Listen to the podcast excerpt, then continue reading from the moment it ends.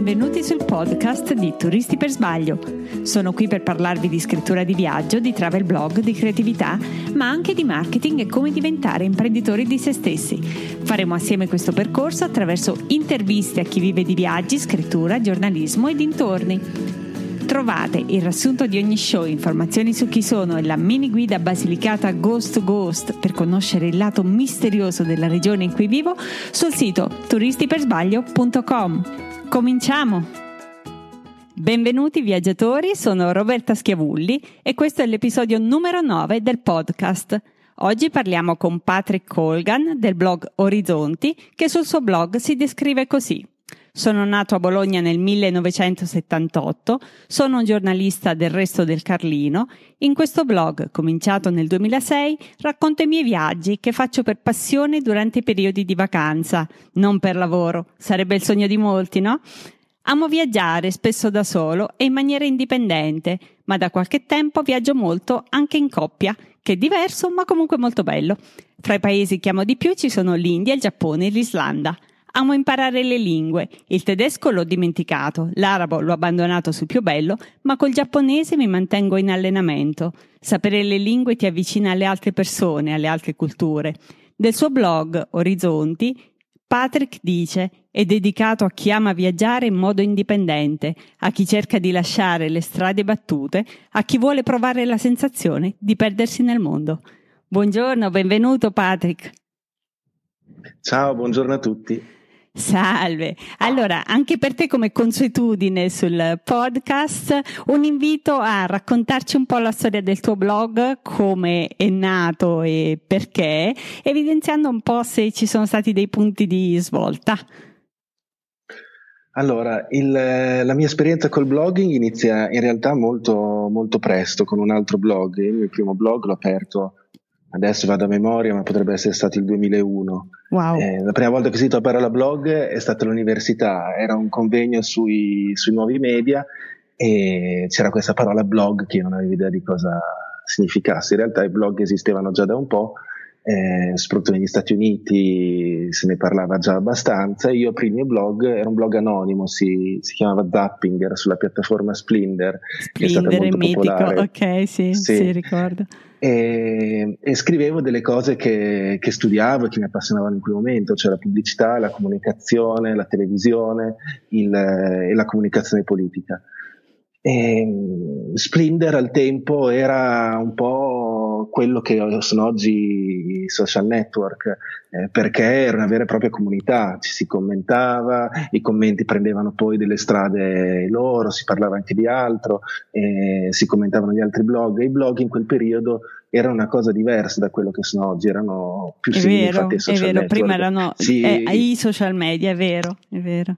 Esatto, si raccontava, c'era, c'era, chi parlava di temi specifici, però eh, molto spesso si parlava anche della propria vita, eh, delle cose che si facevano anche in maniera ironica, e c'è anche chi ha scritto dei libri su traendoli dai blog in quel periodo, emersero le prime blog star e così via. E quello è stato, erano proprio gli esordi, quello lì era un mondo in cui si andava ancora un po' su territori inesplorati.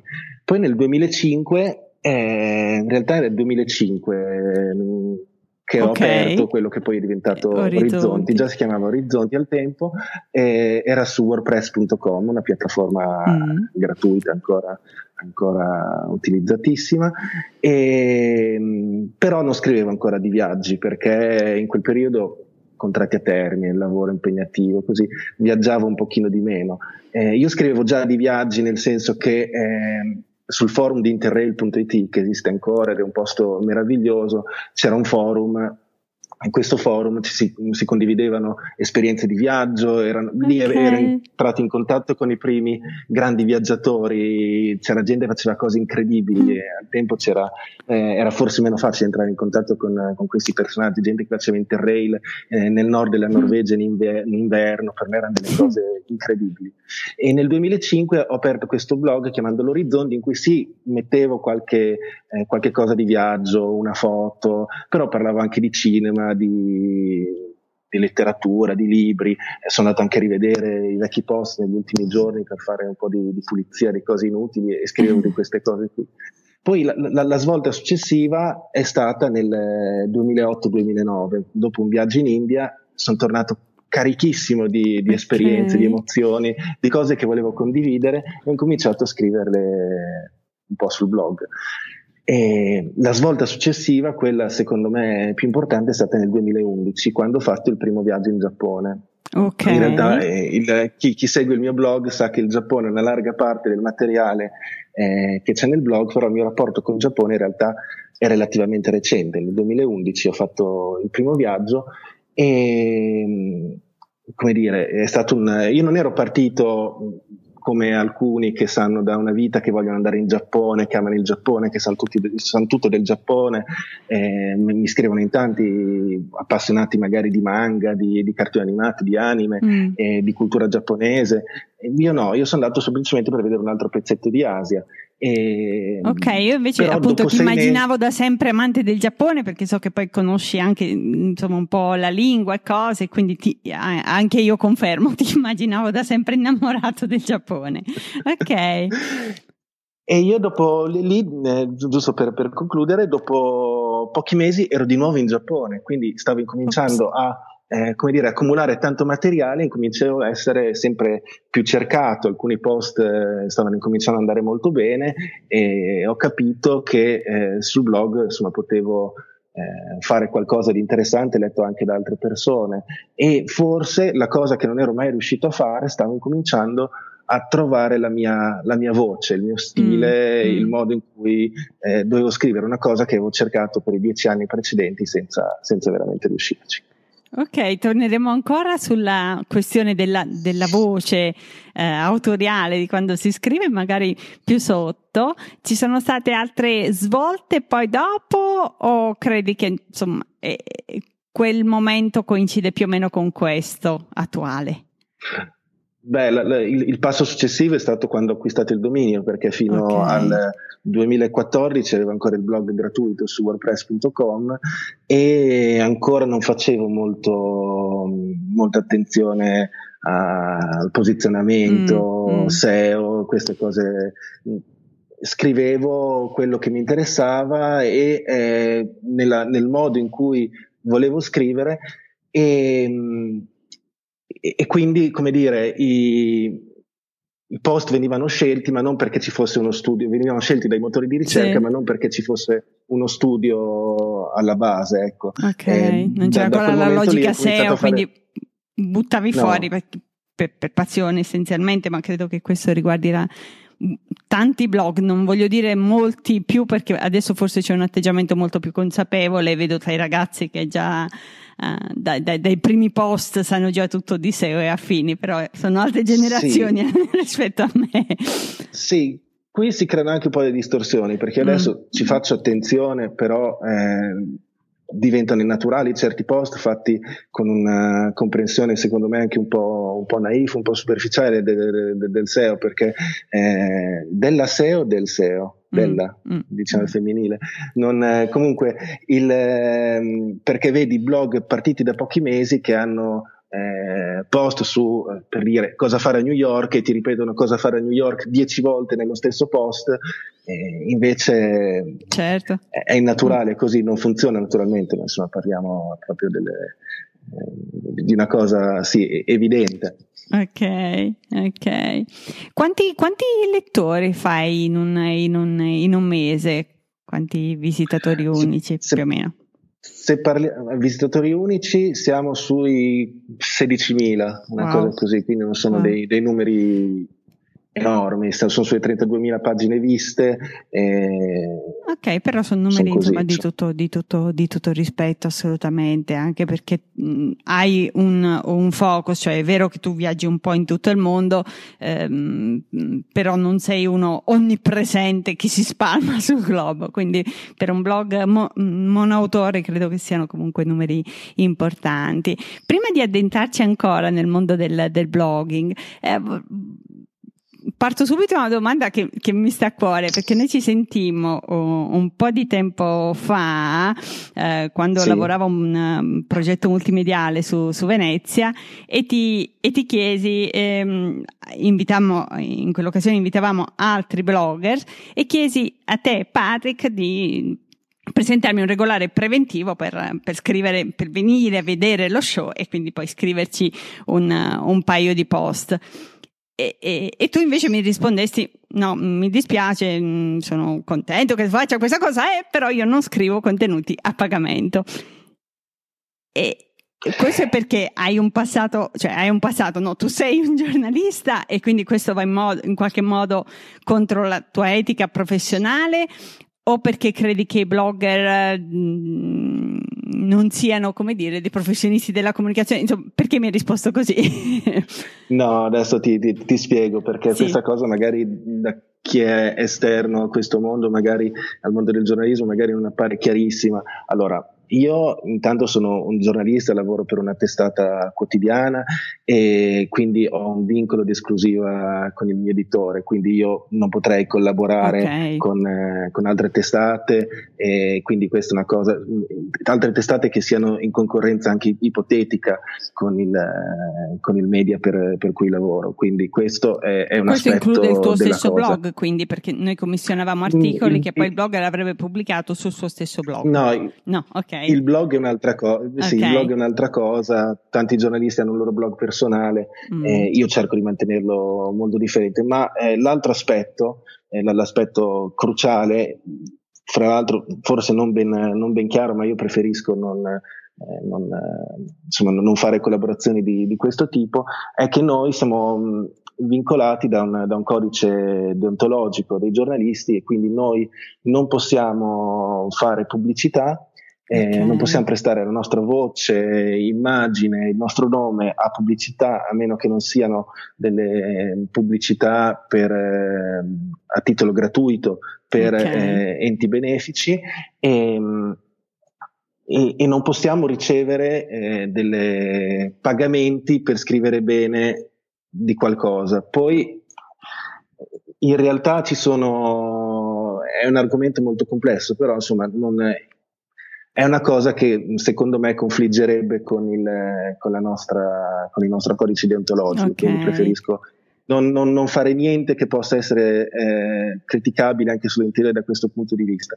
Poi devo dire, eh, insomma, adesso non, non, non, ti citerei dei casi specifici, però ho visto anche su Instagram o su altri media ho visto che c'è chi si definisce giornalista, però poi fa eh, dei product placement eh, mm. abbastanza evidenti, fa delle, eh, e, quello lì non credo che sia del tutto corretto, però insomma non voglio mm-hmm. andare ad addentrarmi in questo, in questa, in questo argomento. Insomma, questo, questo, è anche uno dei detto, motivi. capisco adesso la tua posizione, ok?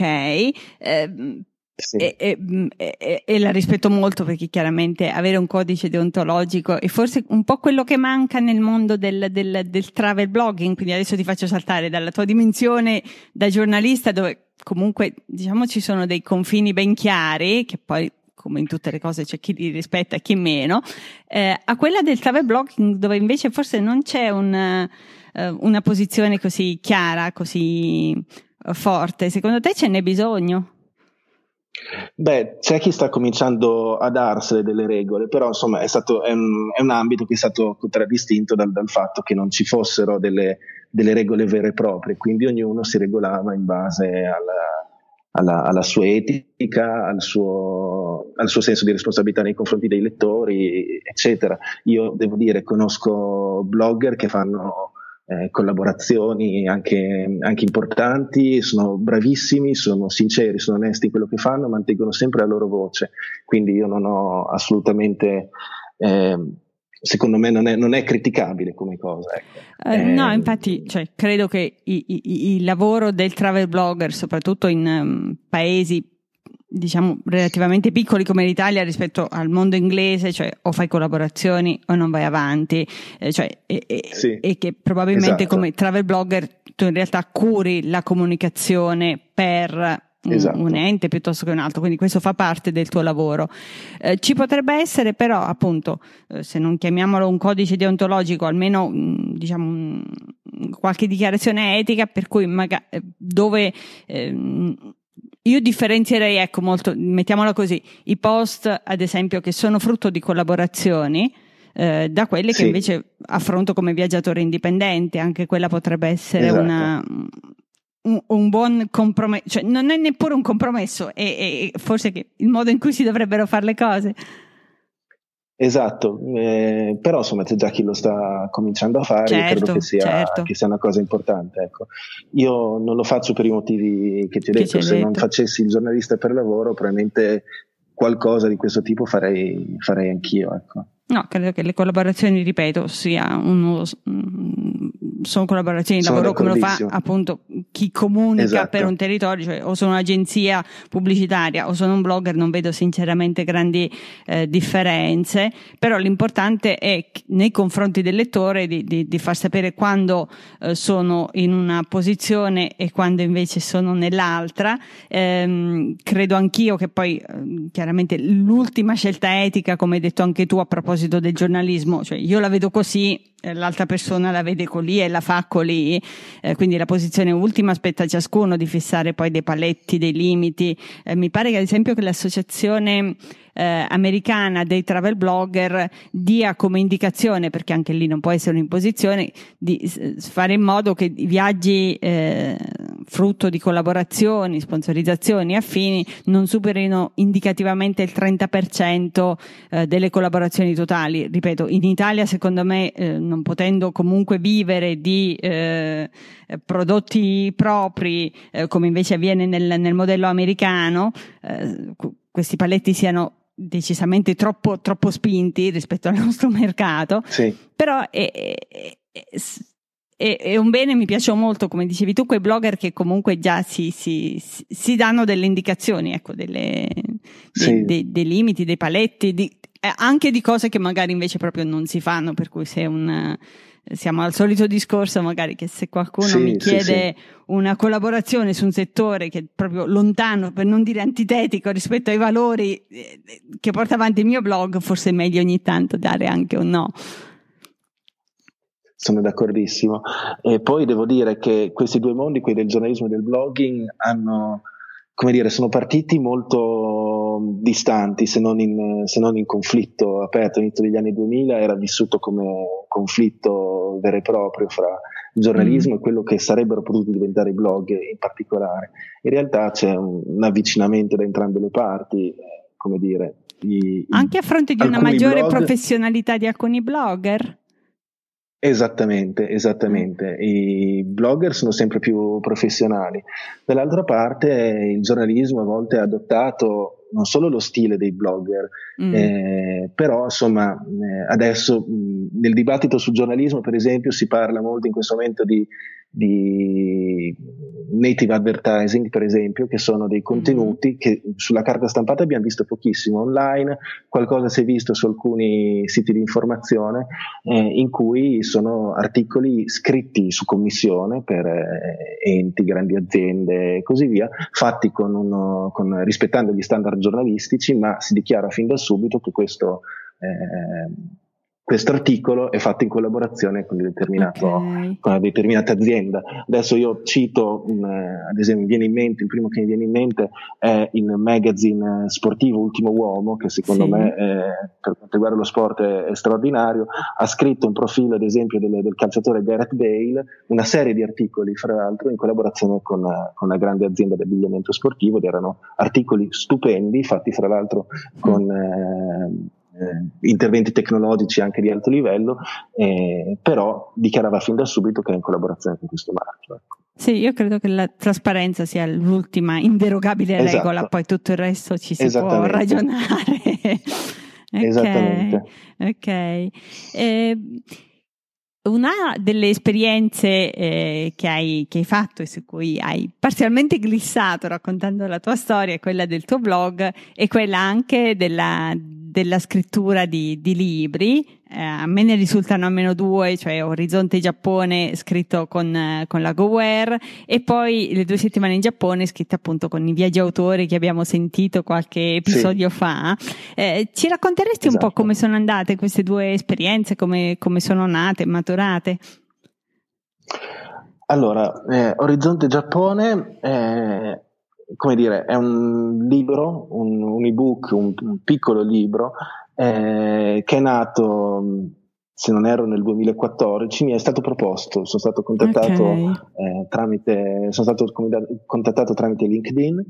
Mm-hmm. la prima volta che ho ricevuto una mail che avesse senso su, su, su quella piattaforma da, non direttamente da casa editrice, ma da um, un agente letterario, diciamo, okay. che stava cercando degli autori e mi ha fatto questa proposta, io non ci avrei mai pensato, eh, anche, a parte che in quel momento eh, non erano così diffusi ancora, ce n'erano ovviamente, sì, sì. ma eh, i, book, i, book, di blogger eh, non ce n'erano mm-hmm. tanti in quel momento, quindi su questo sono stato forse un pioniere. Potrei sbagliarmi, eh, potrei sbagliarmi, ma non, eh, non, non, non, ne ricordo tantissimi. C'era qualcosa che si trovava su Amazon, però insomma non erano, eh, erano autopubblicazioni.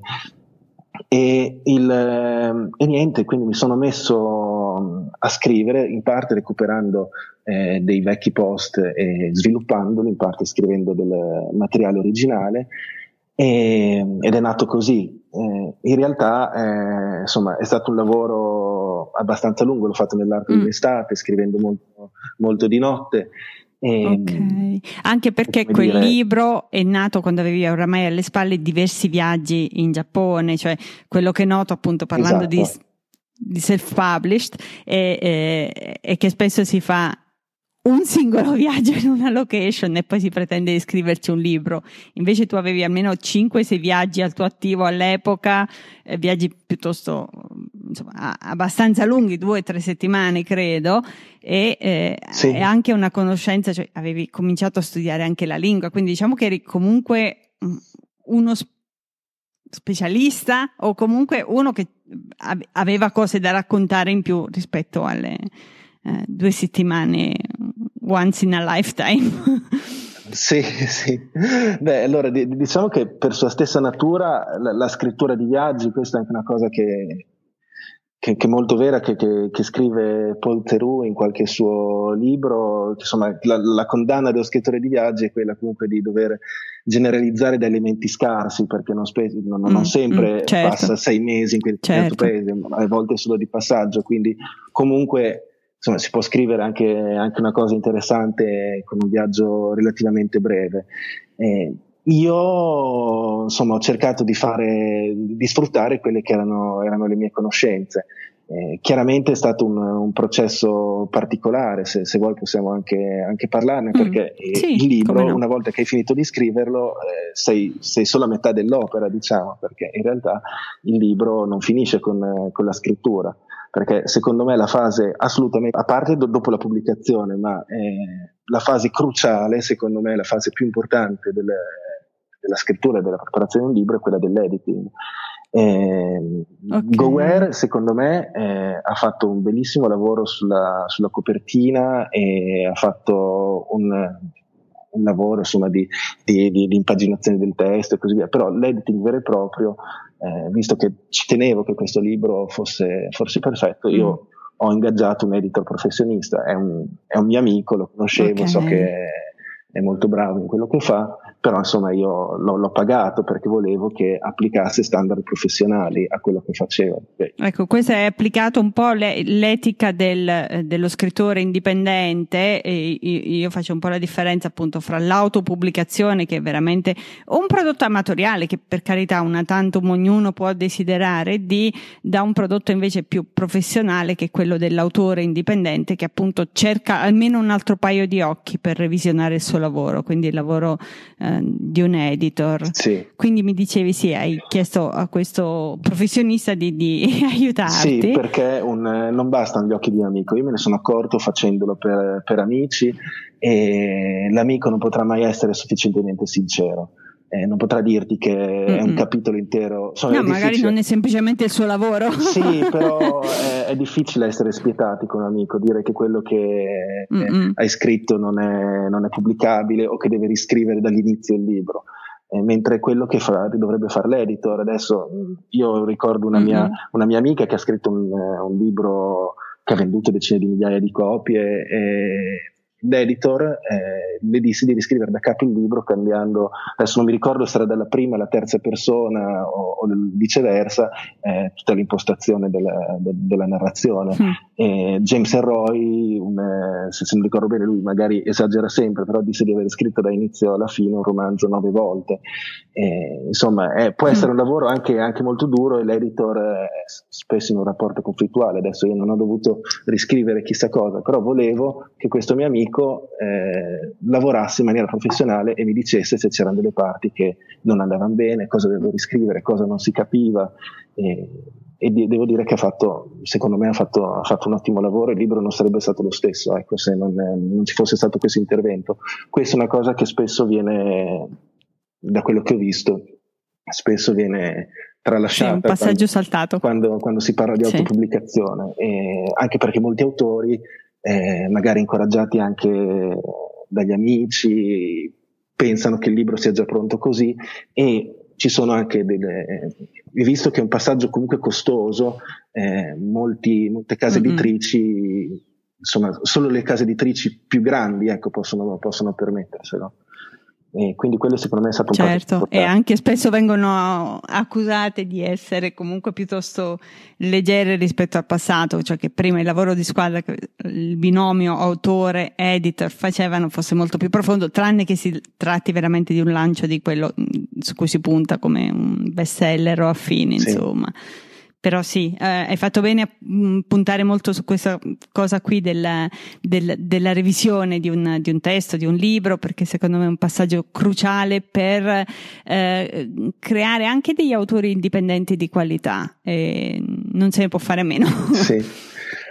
Eh, per, per, per, farsi c'è un bellissimo film che forse lo racconta in maniera un pochino eh, magari un pochino romanzata, è un film, dove, però è un film che si intitola Genius, non mi ricordo né il, né il regista, non mi ricordo il regista, ma è un film con Colin Firth che era al cinema, se non sbaglio, l'anno scorso. Quello è molto bello. Ok, racconta... se non lo trovo ti chiederò di cercarcelo così ci, sì. ce lo mettiamo nelle, nelle, show notes come link, carina. Racconta della, della, del rapporto fra un editor e i suoi scrittori.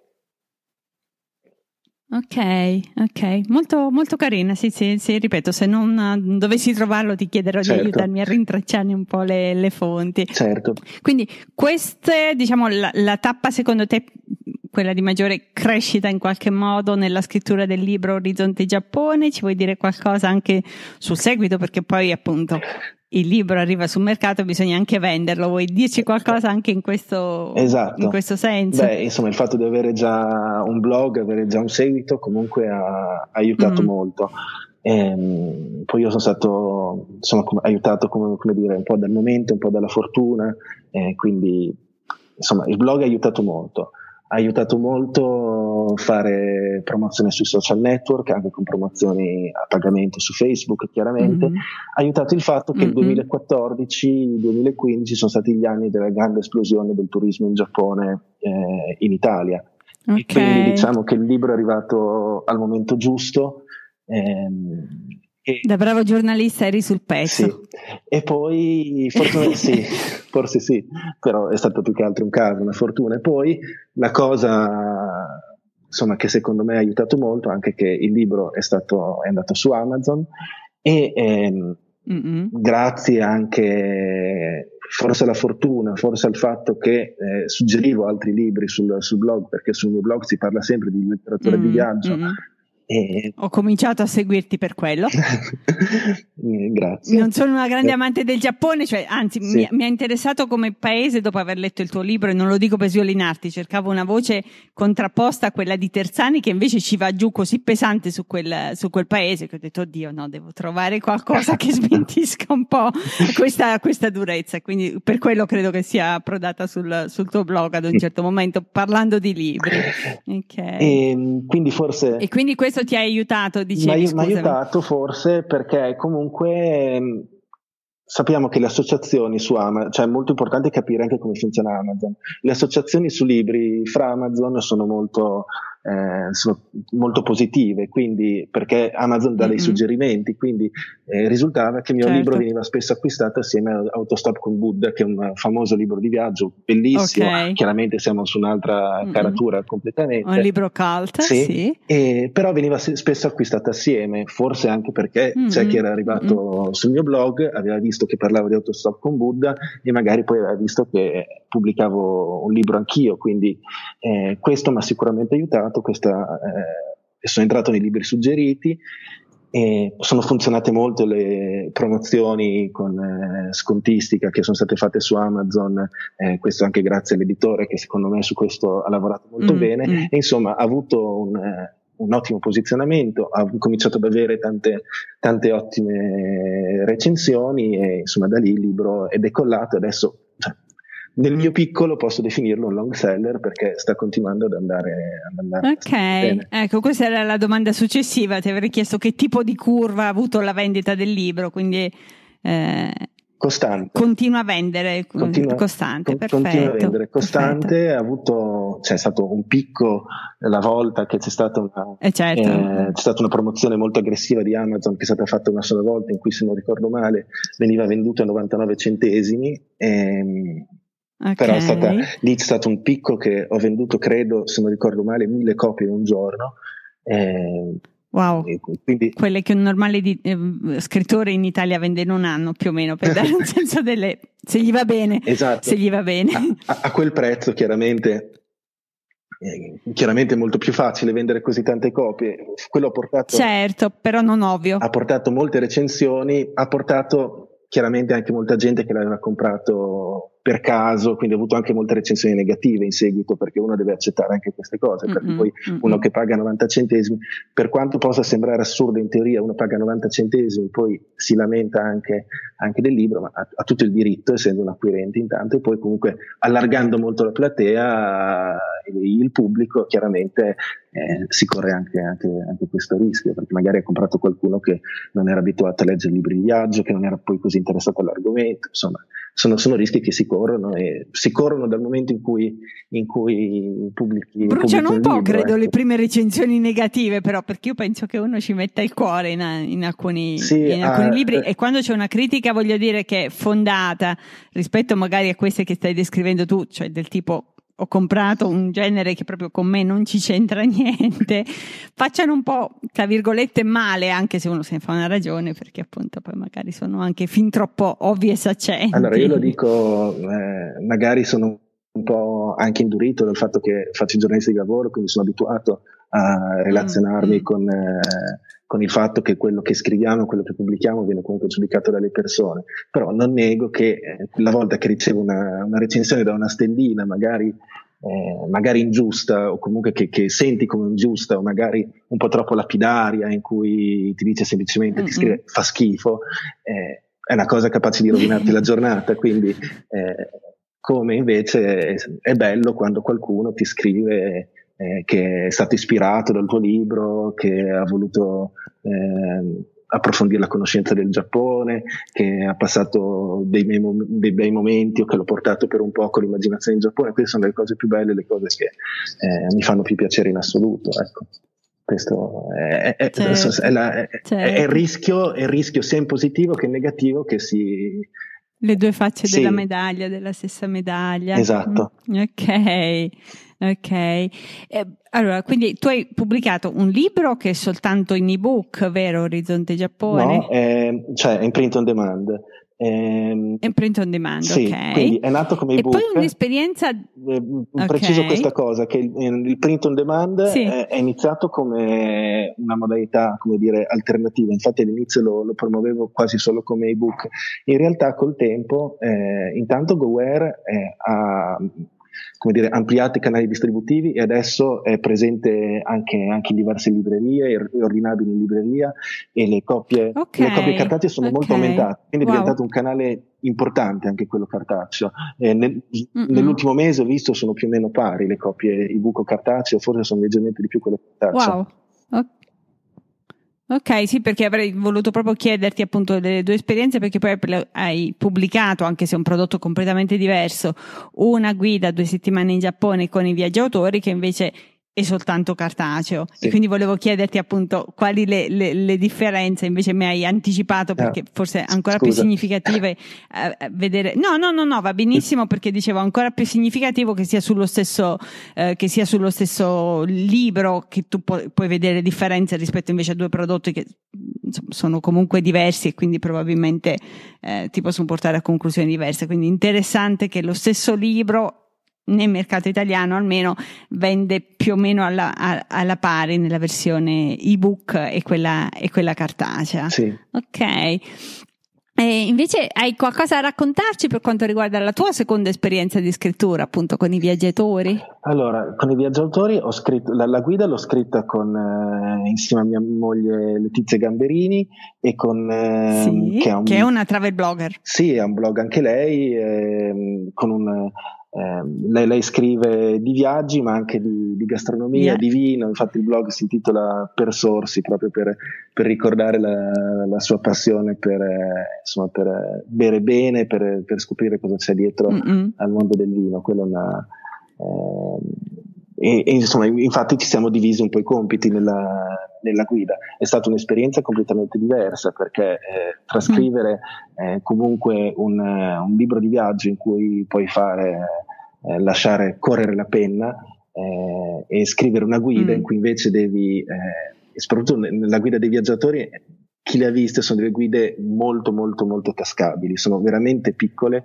e veramente sì. eh, proprio come formato e quindi condensare le informazioni in eh, maniera sintetica ma eh, facilmente leggibile mm. è, non, è, stata un'impresa, poi c'è tutto il lavoro mm. di verifica delle informazioni, insomma è un lavoro completamente diverso, per me mm-hmm. è stato ugualmente appassionante. Eh, come dire, senti anche un maggiore senso di responsabilità perché eh, mentre eh, il, come dire, nel libro di viaggio, eh, sì, le informazioni devono essere corrette, ho dovuto controllare tante cose anche lì, però eh, con la guida stai mandando le persone in certi posti, quindi tutto deve essere eh, verificabile, mm-hmm. deve, essere, deve, essere, controllato e insomma c'è un senso di responsabilità eh, maggiore, secondo me ci, ci dovrebbe maggiore. essere. E, Assolutamente. Poi, insomma, dei viaggiatori va già spiegato tutto, tutto Cabiria nel, nel, suo podcast eh, qualche puntata fa. Eh, è comunque è bellissima come comunità perché eh, abbiamo imparato anche dagli altri che avevano scritto altre guide, abbiamo eh, ricevuto suggerimenti e, e, insomma, come dire, il, la guida è stata passata al vaglio di tutta la comunità, quindi questo ci ha confortato e, e ci ha aiutato ed è bello esserne, esserne parte è un mondo completamente Sì, ho ricevuto tantissimi messaggi, infatti, quando, dopo quell'episodio, perché proprio non, è così bello quasi da non sembrare vero. Sì. cioè, in un mondo così, come dire, competitivo come quello di oggi, in cui ci si sgomita facilmente, invece trovare, appunto, che forse collaborando si possono ottenere eh, risultati migliori che non a correre in dieci singolarmente, ognuno per i fatti suoi, insomma. Senti, l'altra cosa che notavo sempre guardando un pochino sul tuo blog, ma perché tu mi hai dato il like, eh, quando ti ho chiesto se eh, avessi mai pensato di scrivere il tuo blog eh, in inglese, tu mi hai detto no, guarda che ci ho già provato e ci racconti questa esperienza e ho notato anche che comunque la GoWare ha pubblicato il libro anche in inglese, la traduzione in quel caso è stata a tuo carico e loro ti fanno da eh, distributore in qualche modo in quel mondo, cioè ti, ti, ti promuovono su Amazon? Come è funzionato? Parliamo prima del libro e poi magari del blog. Allora, le blog e libro sono nati abbastanza assieme. Comunque, eh, a un certo punto GoWare, che già ha pubblicato alcuni ebook in inglese, mi ha chiesto di, di, fare una traduzione. La traduzione okay. mi sono avventurato a farla io. Eh, io non sono veramente un madrelingua inglese, mio padre è inglese, ma io sono nato in Italia, leggo tranquillamente in inglese, ma scrivere è, è un'altra cosa. Mm-hmm, Quindi cosa. io anche in quel caso mi sono eh, affidato a, a, un revisore, eh, una blogger di viaggi mm-hmm. canadese che ho trovato su internet, okay. è stato un, come dire, eh, controllava tutte le mie bozze, mi aggiustava la traduzione. Mm-hmm e, e così via. È stato un lavoro molto lungo, molto impegnativo e diciamo che non è eh, andata benissimo, nel senso che GoWare mi promuove eh, su Amazon, mi, mi, eh, mm. ha fatto tutto quello che poteva, come dire, però è un mercato, okay. è un mercato veramente molto, molto difficile. Non, non, avevo i contatti, non avevo, eh, come dire, mm. Eh, mm. la... Questo volevo chiederti, forse anche perché non c'era la piattaforma uh, così forte, Adesso... insomma la tua presenza online in Italia eh, è molto forte, molto sentita, cioè penso che per molti di noi sei legato in qualche modo al Giappone. Esatto, cioè, sì, è, è questo il, il nodo. La, la, mia presenza online eh, in inglese era, era, quasi nulla in quel momento e, e, il mercato è molto più ampio, quindi ha potenzialità enormi, mm-hmm. ma è anche molto più difficile e molto più competitivo. Eh, provo a, a, a, dire due o tre cose in, proprio in... Mm-hmm. Io, io sono partito nel momento in cui sono partito con la traduzione del libro, già in quel momento ho eh, aperto un blog anche in inglese, che è una cosa che avevo in mente già da un po' di tempo. E mm. Inizialmente ho tradotto, par- eh, ho tradotto, per la maggior parte dei post dal mio blog in italiano, anche quello è un lavoro comunque che richiede del tempo, eh, molto tempo, molto impegno. Molto tempo. Sì, certo. veramente mm. molto tempo, come riscriverli da capo praticamente. E, ehm, il riscontro eh, del blog, per quanto abbia fatto promozioni, abbia tentato di stabilire contatti con altri blogger, comunque pur avendo delle visite, eh, il riscontro è stato veramente, è stato veramente limitato. Mm. È stato un po' frustrante. Mm. Per quanto tempo ci hai lavorato, diciamo, su, su, sul blog inglese? Allora, ci ho lavorato un annetto, eh, in cui però okay, ho pubblicato solo okay. una trentina di post, se non vado a memoria. Okay, e, poi lo, lo, sto riprendendo adesso, però insomma eh, sì, bella impresa. Richiedeva, tu, richiedeva molto impegno. L'ho detto forse anche in altre puntate, cioè se dovessi aprire un blog oggi come oggi forse lo farei direttamente in inglese. Bilingue mi terrorizza perché veramente il tempo che ci devi dedicare diventa tantissimo perché sappiamo che la gestione del blog diventa anche gestione dei social ed affini, quindi il doppio blog per la mia posizione e per il lavoro che faccio mi, mi, mi terrorizza. Eh, forse sì, ripeto, se dovessi aprire lo aprirei in inglese, anche se come hai detto tu è un mondo comunque eh, sì, un mercato più grande, molto più competitivo, eh, chiede forse una, un livello molto alto per diventare una voce. Su, sì. Però ti dà la possibilità, ecco, forse sai la cosa che più mi è mancata da viaggiatrice di avere un blog solo in italiano è che quando incontro persone fuori sì. e, e, vorrei dire guardate poi ci possiamo sentire attraverso il blog e poi dico caspita in italiano che gli do. Beh, e mi, mi, dispiace molto, forse questo è il lato che più mi, mi, mi ci ha fatto pensare sì. a questa cosa. È la stessa cosa che poi succedeva a me in Giappone quando incontravo altri viaggiatori, quindi in realtà eh, negli ultimi tempi un po' l'ho ripreso, ho recentemente ripubblicato due post su questo blog, però eh, mm. un'altra cosa fra l'altro che dico al volo che non avevo del tutto considerato è che eh, come dire, il, il Giappone in particolare è una meta molto difficile eh, per, ehm, su, nella quale emergere eh, in inglese per, per vari motivi, mm. perché mm. ci sono mm. moltissimi blog sul tema, eh, gli americani in particolare hanno una lunga tradizione di, di, rapporti col Giappone e ci sono tantissimi blog e libri di, di gente che vive in Giappone. Eh, Mm. E senza contare che eh, il grande aumento del turismo in Giappone che è stato negli ultimi anni, c'è stato anche un forte aumento di italiani, ma è stato soprattutto di, di asiatici, eh, anche per una facilitazione dei visti okay. del Giappone. E quindi loro magari, da quello che ho visto, questa è la mia esperienza, adesso magari sto facendo sociologia mm. di internet da bar, però comunque, però io ho visto... Ci sta anche quella, dai. Eh, che mh, sono, arrivano moltissimi asiatici, cinesi, eh, persone del sud-est asiatico interessati a viaggiare in Giappone, che magari leggono il blog in inglese, ma non, sono molto meno interessati chiaramente a comprare un, un, libro di viaggio in inglese, per esempio, a lasciare dei commenti, a stabilire mm-hmm. relazioni, a scrivere. E quindi ho veramente avuto mm. poco riscontro anche per quanto riguarda commenti, eh, mail, eh, che è una cosa strana che ma insomma un mm. pochino tolto Probabilmente però bisogna avere anche una piattaforma un pochino più forte se mi dici solo 30 articoli rispetto invece sì, a quanto sì, è sì, accumulato nella, nella, versione italiana. E, e, che forse insomma dopo che hai fatto la fatica di creare un blog bene. l'idea proprio di ripartire da zero con lo stesso momentum di quando si, si, si, si comincia l'esperienza italiana per cui magari soprattutto agli inizi si scrive decisamente di più. Insomma è, è difficile da, da, da ritrovare salvo che ci sia un progetto magari molto molto forte esatto, alle, esatto. alle, spalle, almeno. Mm, mm, okay, esatto, però quello che è mancato proprio è stata la comunità, il riscontro. Comunque il, per, mm, arrivare, per mm. arrivare, al libro, se vuoi, cioè il, il, il libro in italiano ha, ha, venduto 6.000 copie, siamo lì intorno. Il libro okay. in inglese è mm. una, una frazione minuscola di questo, ecco, meno, meno cioè, okay. 5%, una piccola percentuale. Ecco. Mm. È, una bella lezione per chi ci ascolta per, per dire appunto forse l'importanza della piattaforma. Sicuramente ci sono tanti fattori concorrenti, come hai detto tu, hai scritto di Giappone in un momento in cui eh, c'era questo grande trend italiano verso il Giappone, però credo che ci siano tante cose da apprendere da quanto ci hai, ci hai raccontato, davvero. Lo, lo, lo, spero, se la mia e... Ehm, esperienza può essere utile. Assolutamente, credo proprio di sì, credo proprio di sì. Veniamo un attimo uh, proprio alla, alla, alla scrittura. Um, non so se tu sia partito prima appunto come giornalista professionista, perché il blog abbiamo detto ha subito queste varie evoluzioni, quindi è diventato passami il termine, un blog di viaggi solo in un, un secondo momento da quanto ci hai raccontato.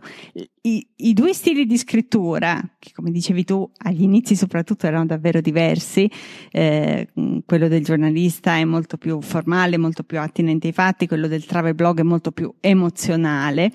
Eh, secondo te c'è stata una qualche commistione? Eh, hai portato qualcosa dalla scrittura da giornalista al tuo blog e, e il blog ha in qualche modo replicato qualche cosa, eh, ha mutuato qualche cosa eh, da, eh, no, mi sto confondendo. La, la, tua scrittura ha mutuato qualcosa dal blog e il blog ha mutuato qualcosa dalla tua scrittura da giornalista. Ecco.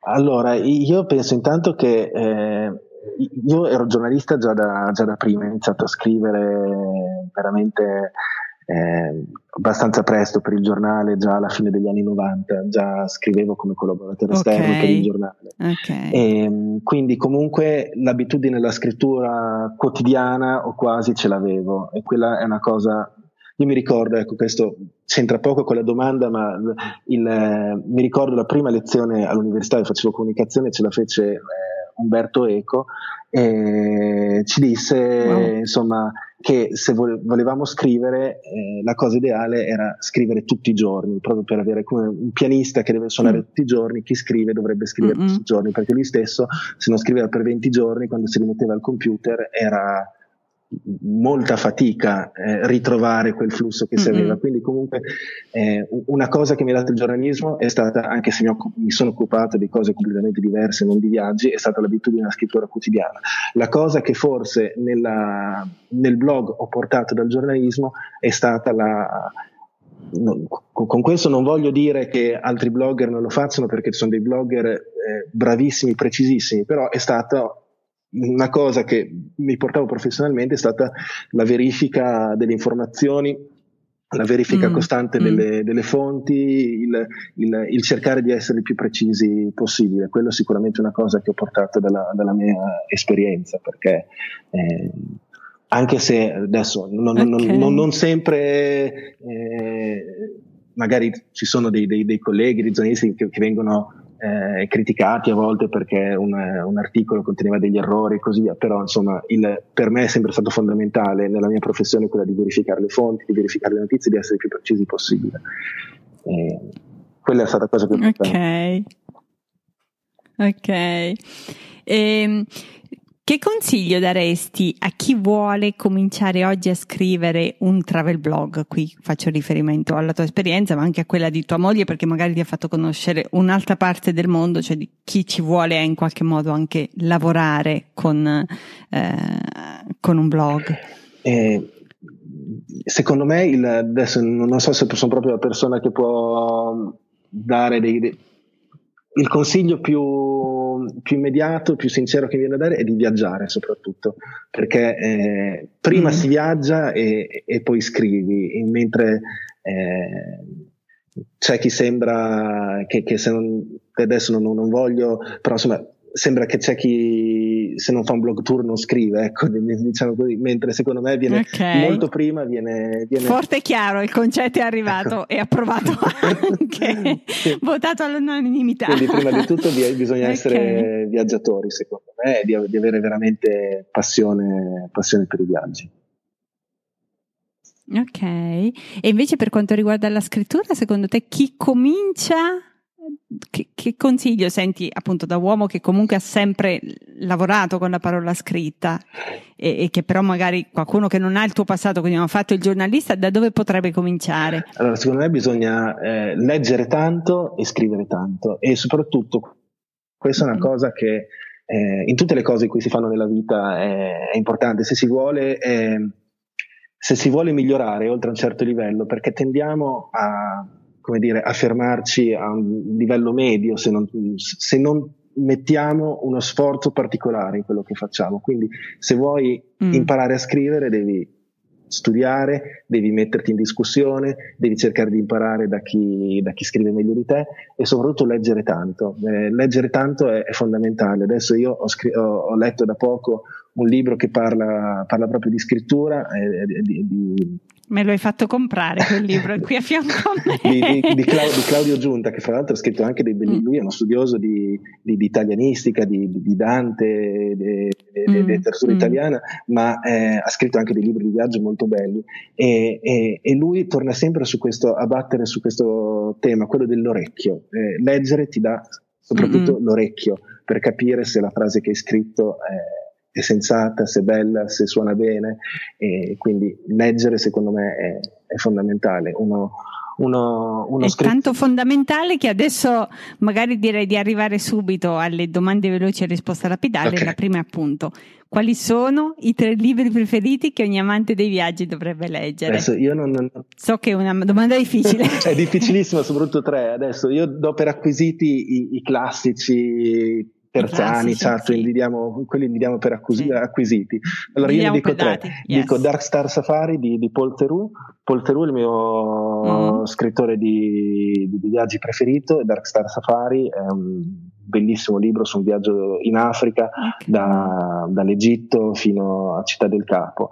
Ehm, io non sono particolarmente interessato all'Africa, eh, per me, nei, mh, anche se è un continente che vorrei scoprire molto di più, però nei, nei, nei libri di viaggio belli quello che emerge è soprattutto eh, l'esperienza umana, l'incontro con la diversità, quindi il, il, il paese non è sempre così, così, importante. Secondo me è un libro mm-hmm. fantastico. Poi ehm, direi, l'ho già citato prima, Autostop con Buddha di Will Ferguson, questo perché è un libro mm-hmm. sul Giappone, quindi, ed è un libro scritto con un tono ironico, ma allo stesso tempo riesce a ehm, dare un ritratto molto interessante, molto vero del paese e e riesce a includere senza annoiare anche molte informazioni sul, sul paese. Quindi direi che ha trovato un equilibrio eh, veramente, mm. veramente molto bello. E poi quello, mm, io cito Bill Bryson perché è stato forse il primo scrittore che mi ha, eh, uno scrittore che amo molto. Eh, trovai un. E quale di Bill Bryson? Diciamo un paese, in un paese bruciato dal sole, anche se li amo okay. quello sull'Australia. Ok, ok. E invece, siccome con te abbiamo parlato molto di, di, scrittura, se dovessi indicare tre libri proprio sulla scrittura, quindi su cui formarci un pochettino, che cosa ci consiglieresti? Allora, l'abbiamo già citato, eh, Come non scrivere di Claudio Giunta. Mm. Secondo me è un libro mm. meraviglioso. Favoloso anche perché è scritto veramente con un tono così eh, leggero e divertente, ecco. Sì bellissimo, mi è piaciuto molto, grazie.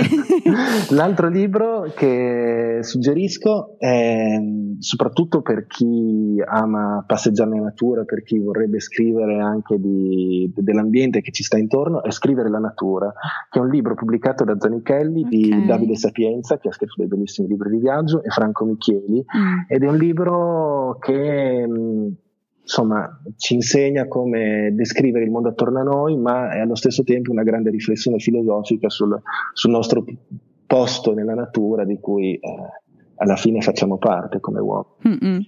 E okay. l'ultimo, sempre di Terù, eh, direi il, eh, sono indeciso, però diciamo Terù, il Tao del viaggio, che è un eh, libro un po' particolare in cui Terù eh, racconta eh, de- degli scrittori di viaggio, spiegando come viaggiavano, come scrivevano, okay. cosa si portavano dietro e lo fa attraverso anche i loro testi, quindi è un, una bellissima occasione per imparare qualcosa, per rubare qualche segreto.